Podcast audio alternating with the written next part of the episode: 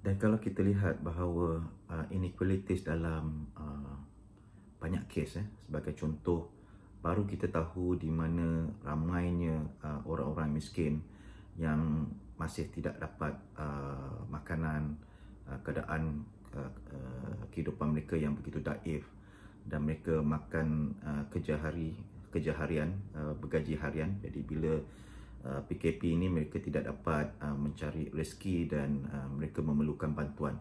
Jadi kita nampak jurang di antara kekayaan dan kemiskinan kita agak ketara.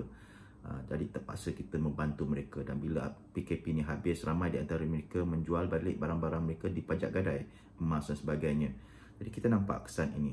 Sebagai contoh kalau untuk dalam bahagian education pendidikan kita lihat bahawa uh, adakah infrastruktur yang kita gah begitu gah mengatakan bahawa uh, internet berada di mana-mana adakah itu boleh di uh, digunakan sepenuhnya? Dan kita lihat masih juga kita tidak dapat pendidikan tu di serata tempat. Uh, mungkin di bahagian uh, urban area mungkin okey rural area mereka tidak mendapat internet yang baik. Jadi Uh, pendidikan ataupun uh, pembelajaran dari jarak jauh ini sukar sekali untuk di, di, di, diperkenalkan ataupun di, diimplementasikan ke seluruh Malaysia. Dan sekiranya ada pun mungkin komputer di rumah tidak mencukupi untuk uh, menampung uh, penggunaannya. Mungkin ibu bapa menggunakan komputer tapi anak-anak juga menggunakan komputer. Satu komputer di rumah memang tidak cukup. Banyak juga yang kita lihat bahawa uh, SOP kita. Uh, bagaimana SOP itu di, di dijalankan oleh apa tu uh, uh, kita mematuhi SOP itu secara keseluruhan secara rata dan kesemuanya mengikut SOP. Dan kita lihat mungkin perangai, cara disiplin kita, cara uh, kita di you know uh, semuanya berlainan. Maknanya kita tidak sama. Ramai mungkin pakai topeng, ada yang tidak pakai topeng, ada yang beratur, ada yang tidak beratur.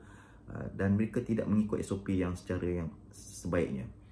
Uh, lagi satu kemungkinan uh, macam sistem aplikasi yang kita mungkin tidak seragam. Uh, ada aplikasi yang ber, berbeza-beza. Kalau kita masuk shopping mall mungkin dia gunakan aplikasi ini menggunakan QR QR code ini menggunakan SOP untuk menggunakan manual dan sebagainya. Mungkin orang tidak bawa phone.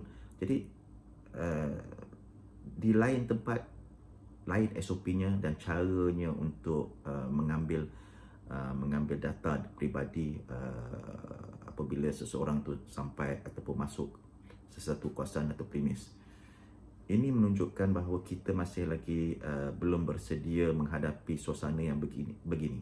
Mungkin negara seperti Taiwan, Hong Kong dan China mereka menghadapi SARS dahulu jadi dia mereka pun dah biasa dengan ini dan mungkin sistem mereka begitu teratur dan uh, bila berlaku uh, pandemik seperti ini dia mereka sudah sudah biasa.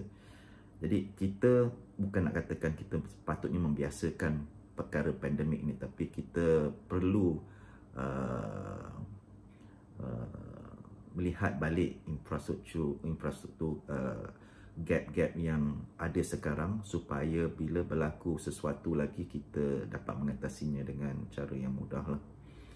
Ah, ini ini adalah kelebihan COVID-19 supaya kita dapat melihat kembali reflection our our strength and our weakness uh, supaya kita dapat uh, bersama-sama mengatasi ini uh, apabila berlakunya pandemik akan datang.